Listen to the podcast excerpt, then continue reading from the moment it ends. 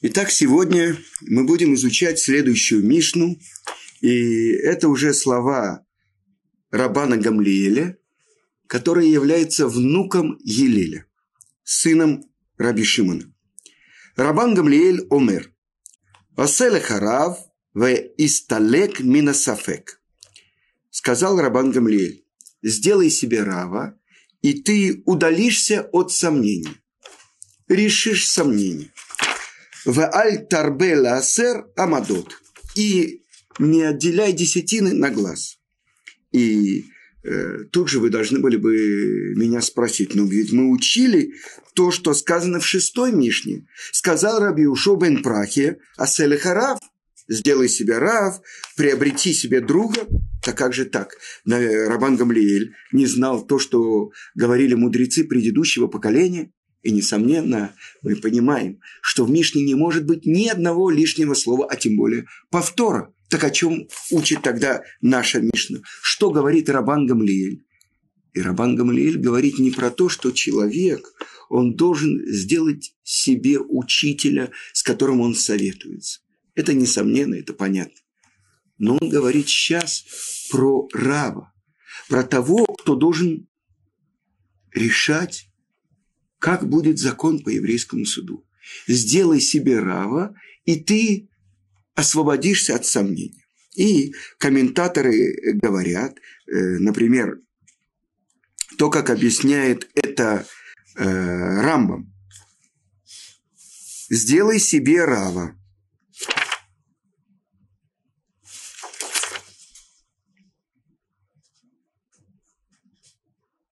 Это не по поводу учебы, а о чем? Это по поводу решения еврейского суда. Сделай себе рава, с которым ты будешь советоваться о запрещенном или разрешенном, и, так, и тогда ты освободишься от сомнения. Как сказано в Иерусалимском Талмуде. Иди э, и найди мудреца, и сделай его тем, с кем ты советуешься. И написано так, что каждый еврейский судья, ведь он судит, чтобы реализовывалась Тора в мире. Как он должен на себя смотреть? Сказал Раби Йоханан, Йонатан, чтобы человек если он пришел и стоит на таком уровне, что он является еврейским судьей, он должен представлять, что над ним подвешен меч, а под его ногами открыт огонь генома. Как сказано, и вот э, кровать Шлому и шестьдесят могучих воинов вокруг нее из могучих Израиля от страха ночью и это говорится о страхе генома, место духовного наказания или очищения, который подобен ночи. Так написано в трактате Санедрин. Итак, мы понимаем, что еврейский судья – это очень важная роль в еврейском народе. Ведь если он ошибется, э, даже то, что касается имущественных дел, и этим Э, на эти вопросы, этими вопросами занимается трактат Вавилонского Талмуда, трактат Санедрин. И имущественные дела могут решать три еврейских судьи, а, например, уже дела о жизни и смерти только 23 человека. И, наконец-то, во главе всего Санедрин Агдула, великий Санедрин, состоящий из 71 еврейского мудреца. Так вот, если судьи решают неправильно, и вместо того, чтобы обязать того, кто должен, они обязали другую сторону. Представляете себе, что должен сделать Творец, чтобы тот, кто несправедливо э, отдал свое имущество, свои деньги, как ему это вернуть? И поэтому так важно правильное решение суда. И, например, комментаторы говорят, если один э, раввин считает, что в этом вопросе есть сомнения, а другой считает, что ему ясно абсолютно, что так должен быть закон, то это будет закон потому, кому ясно абсолютно и понятно. И сказано, что большие еврейские мудрецы брали и э, советовались по поводу решения э, даже со своими учениками. И обычно как э, решался суд, что начинали с самого младшего судьи, то есть того, кто сидел на последнем месте, пока не доходили до самого важного судьи. Все должны были высказаться. И я помню, как э, мой учитель Равицкак Зильбер, он говорил, что его отец, который был раввином в Казани, он никогда не отвечал на вопрос э, по закону, то, что вы спрашивали, пока он не посоветуется еще с несколькими еврейскими мудрецами. Настолько важно решение. Ведь сейчас судья, вы знаете, как в Торе написано имя судьи? Элогим. То есть то же самое имя, что и всесильный. Так называется Ада Элогим Яво Дварштеем. До судьи дает, дойдет тяжба двоих. Так вы понимаете, в роли кого выступает еврейский судья? Ведь он должен постановить, как в этот момент решится воля Творца. А если он ошибся, и если он действительно просто не знал, и это явный закон, который написан в Шелхана руки, то он сам должен вернуть из того, из своего имущества то, что он неверно решил. Но, например, глава еврейского народа, царь. И вы знаете, что царский род Давида, сказано, что наш пратец Яков благословил именно Иуду и сказал, что не отойдет скипетр от Иуды, то есть царский род происходит от Иуды. И именно через царя Давида. Так вот, давайте посмотрим, что говорит Талмуд о царе Давиде. И так написано в трактате Брахот, седьмой лист. Сказал Давид, «Шамра навши ки хасид они» чтобы убереглась моя душа, что я хасид. Хасид – это тот, кто делает из любви к Творцу. Сказал Раби Леви от имени Раби Йонат, Йоханана. Э, так говорил Давид перед Творцом. Всесильный мира, разве я не хасид? И не только это, что все то, что я решаю, все то, что я делаю, я советуюсь с Мипибошетом, моим учителем, моим раввином.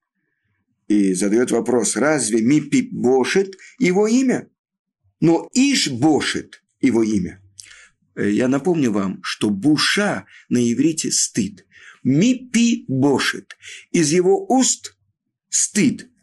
Что же это значит?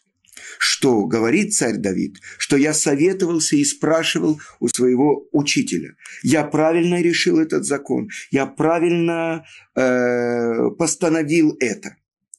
И не стеснялся, и часто э, получал стыд и позор от того, что мой учитель Мипибошет меня ставил на место, что я, скажем, неправильно постановил э, какое-то решение.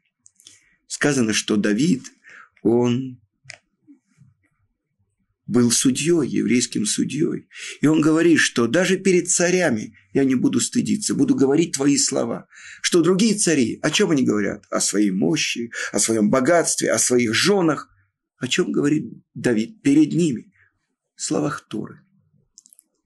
И не буду стесняться, и не буду стыдиться. И это уровень еврейского царя. И сказано, что за заслуги того, что Давид получал часто позор от своего учителя, он заслужил, и от него произошел очень известный мудрец Калев. И разве Калев его имя? Нет, его имя Даниэль. Почему же он называется Калев? Шая Махлим пней мипибошит балаха, что он заставлял краснеть Мипибошета, учителя Давида, когда он объяснял, что закон не так, как говорит Мипибошет. Потому что Давид не стеснялся учиться. И это то, что сказано. Сделай себе рава. Кто должен сделать себе рава? Даже тот, кто является еврейским судьей. И ты избежишь сомнений. Потому что сомнения. Может быть, закон так, а может быть так. Как я решу? Так вот, чтобы выйти из сомнений, это то, что говорит Рабан Гамлиэль. И дальше он говорит, и не отделяй на глаз десятину. Вы знаете, святость страны Израиля, святость плодов, святые Израиля. До того, как отделены э, все отделения, это называется тевель. Это то, что нам запрещено есть. И первое, то, что отделяют, это называется трумагдула. Где-то 2% отделяют для куаним. А дальше десятина – это маасер. Первый маасер, который отдаются леви. Ну, например, у меня 100 килограмм яблок. И я должен отделить от них то, что осталось после того, как отделено коину. 10 килограмм. А если отделяю на глаз? Так хорошо, я, если меньше отделил, так все это осталось тевелем, запрещенным мне в пищу. Но если я отделил больше, так все хорошо. И написано, плоды разрешаются. Но то, что передается Леви, ему запрещено есть. Потому что вместо 10% отделено 12, значит, там есть непригодное. Тевель, вы понимаете? И о чем это говорится? Это намек на то, что если есть сомнения в законе, человек не имеет права решать, что закон будет так или по-другому. И это очень важная вещь. То, что еврейский судья который дошел до уровня того, что он может решать, как будет суд, он должен быть представлять, что он все время перед Творцом, чтобы он не ошибился. Ведь это еврейский народ. И тут же я вспоминаю, как то, что тесть Моше Рабейну, когда он увидел, что Моше заседает, и перед ним стоит весь еврейский народ, все 600 тысяч. И он от утра до вечера решает суды, то есть вы, э, раз, э, разбирает дела евреев. И он говорит, нехорошо ты делаешь. Так говорит Итро, который был коином Медьяна и который пришел в пустыню, отказался от своего важного положения, чтобы принять на себя власть Творца. И сказано, что до этого он перепробовал служение всем идолам, и он пришел, чтобы принять путь служения единому Творцу. И это он сказал, благословен Творец, истинный, царь всей земли. Тот, кто перепробовал все ложные пути, он это знает. И он говорит Моше, ты завянешь, увянешь, и весь народ увянет, чтобы, который стоит перед тобой. Ведь э, объясняет Моше, они приходят услышать закон Творца. Неправильно. И он дает совет выбрать самых мудрых, самых богобоязненных, которые, людей, которые не, не любят э, богатых, которые не берут взятки, не кривят судом, чтобы был справедливый суд в еврейском народе. И назначаются главы десяти, главы сотен, главы тысяч, а потом будут назначены и главы э, колен. И вот, чтобы они решали те суды, которые между евреями и другими евреями, а самые сложные вещи, чтобы они приносили к тебе. И так установлена была иерархия управления еврейским народом. Так вот, то, как еврейский народ живет по законам Торы. И сказано, что мы уже об этом учили, чтобы те, кто приходит на разбирательство перед тобой, чтобы они были в твоих глазах как оба обвиненных. Потому что ты не знаешь, кто прав, кто виноват. Но когда они принимают решение суда, чтобы они были в твоих глазах как правильно. Это все учат еврейские мудрецы, как должен вести себя еврейский судья. А про Давида сказано, что когда приходили перед ним, скажем, бедный и богатый, он не подсуживал бедному, это запрещено. Он судил закон по справедливости. Если бедному полагалось э, платить, он устанавливал закон, что бедный должен платить. А потом из своего кармана он помогал из царского, из царской казны он помогал бедному, чтобы заплатить. Но справедливость должна быть. Мелех бамишпат и амид арец. Царь по суду, по справедливости поставит закон. Итак, это очень важные вещи. С другой стороны, в Торе сказано, что не бери взяток. Это сказано про еврейского суда. Потому что взятка делает слепым мудрого и извращает слова праведника. Ну как это так? Это как будто закон из Торы, который говорит о реальности. И известный случай, когда еврейские мудрецы, одна история, у одного еврейского мудреца был пардес, его цитрусовая плантация. И вот тот, кто у него снимал его цитрусовую плантацию за часть урожая, он на день раньше принес ему ту часть, которая ему полагалась. Он говорит, так как у меня есть суд, я хочу еще, чтобы ты меня судил. Нет, я не могу тебя судить, сказал еврейский мудрец. Почему? Ведь он принес то, что полагалось ему, он не добавил ни на один плод, но он принес на день раньше. Все, я уже не пригоден. Это уже чем-то похоже на взятку. И вы понимаете, какой чистотой обладали наши мудрецы. Один мудрец говорил, что он начал вести суд, и вдруг он видит, что аргументы одной стороны все время ему кажутся лучше. Он прекратил разбирательство, ушел в другую комнату и начал ощупывать свои одежды. И вдруг он увидел в кармане, что ему положили деньги. Вы понимаете, как это действует? Он не знал про это. Но одна сторона, один из тех, кто пришел на разбирательство, подложил ему деньги. Уже он начал ему подсуживать. И это в Талмуде очень разбирается, как они должны быть в одинаковом положении. Потому что если один пришел в золотом сюртуке, а в другой в простом, говорит судья ему, я не могу тебя судить. Либо сними свой золотой сюртук, либо купи второй и дай ему. Не может один сидеть, другой стоять. Это уже подсуживание. Вы понимаете, как сегодняшний мир далек от этого? Потому что это особенная чистота, как еврейский судья должен судить по законам Торы. Итак, сделай себе рава, и тогда ты отодвинешься от сомнения.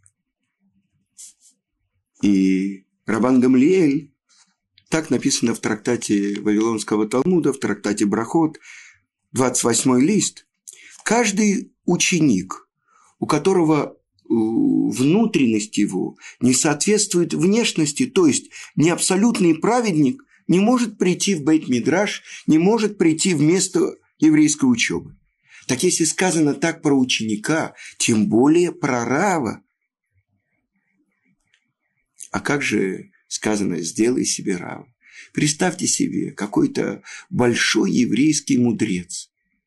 Ему говорят, что ты должен сделать себе рава. То есть ты должен советоваться с кем-то другим. Даже с тем, кто меньше тебя. Даже если это ученик, до того, как ты выносишь решение. И я вспоминаю, как мой учитель Равин Равицкак Зильбер как-то мне говорил, что когда передо мной стоит тяжелый вопрос, я представляю, как будто я уже умер.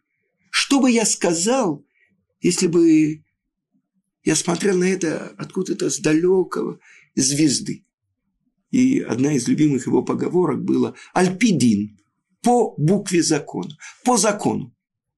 И часто люди даже сердились на него, потому что он не делал, как э, обычно хотели бы, чтобы он делал. Он говорил так, по закону. Этот человек, например, он достоин, чтобы принять еврейство? Достоин. Он хочет, у него все не важно, что говорят даже начальники какие-то или руководители Ишивы.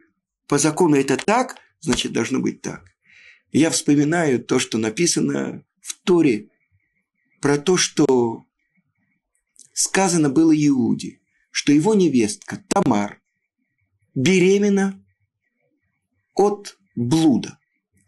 Вы вспоминаете то, что написано в Торе, то, что Иуда выдал, женил своего старшего сына Эра за Тамар, дочку Шема, Малкицедека.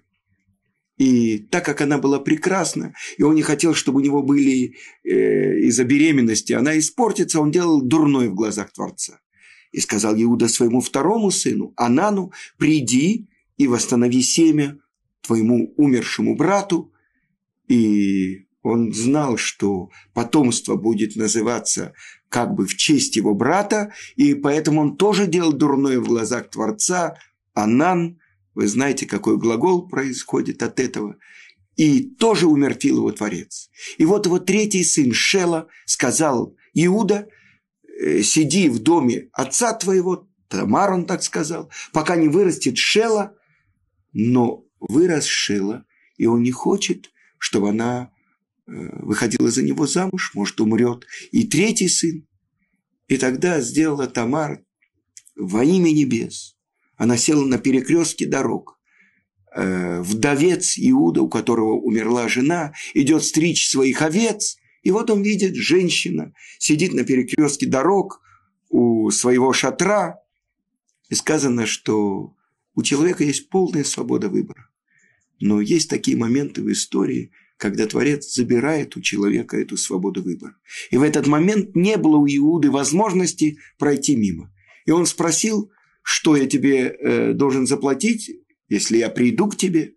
И она сказала, оставь мне твой посох, твой перстень и твой э, ремень, как залог, что ты мне заплатишь.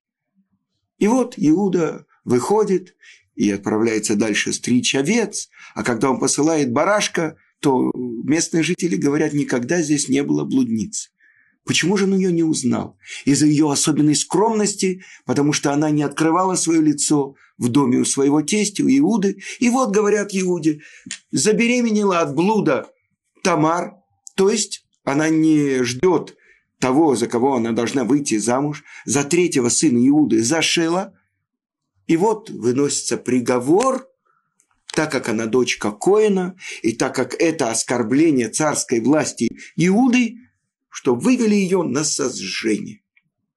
И вот ее выводят, и она посылает эти знаки и говорит, «Акерна, узнай, пожалуйста, именно тому, кому принадлежат эти знаки, от того я беременна».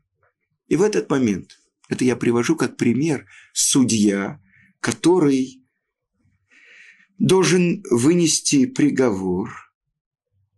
И вот вынесен приговор – и вот приносит ему эти знаки. И в любом другом месте, любой другой человек, если это связано с тем, что сейчас он будет опозорен, что бы он сказал, отодвиньте эти знаки, приговор приводите в исполнение. Он видит эти знаки и говорит, цатками мэни, то есть она праведнее меня, это я, это от меня – и сказано так, комментаторы объясняют, что он сказал, что она праведна. А Творец сказал, мимени, это от меня. То есть, представьте себе, любой человек, для которого это связано с большим позором, на следующий день все надсмехались над Иудой. Истина, правда для меня дороже. И тогда в этот момент, объясняют наши мудрецы, постановлено было, что от него будет происходить царский род, тот, кто может преодолеть свое эго, даже получить позор, только для того, чтобы истина восторжествовала, в его руках была жизнь троих. Потому что Тамар была беременна, и она родила двух близнецов, Переца и Зераха, и от Переца происходит Боз, от Боза происходит Овед, от Оведа происходит Ишай, от Ишая происходит Давид. Вот какой выбор. И вот какая важная вещь.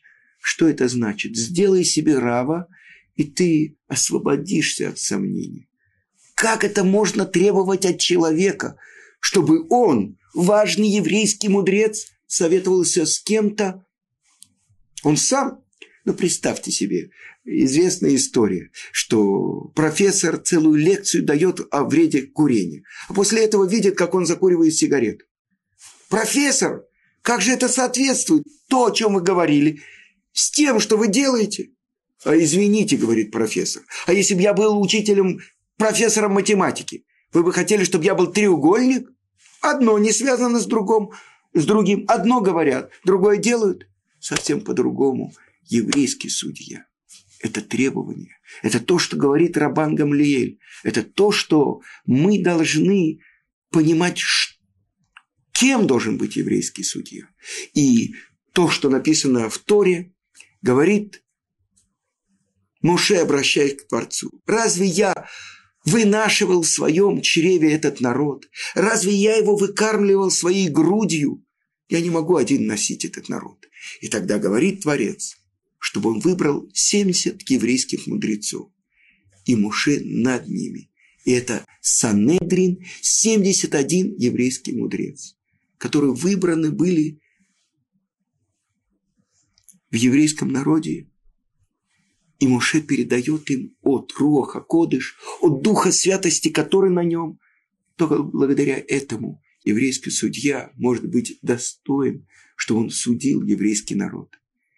И сказано, что кем были эти еврейские мудрецы, которые возглавляли еврейский Санедрин?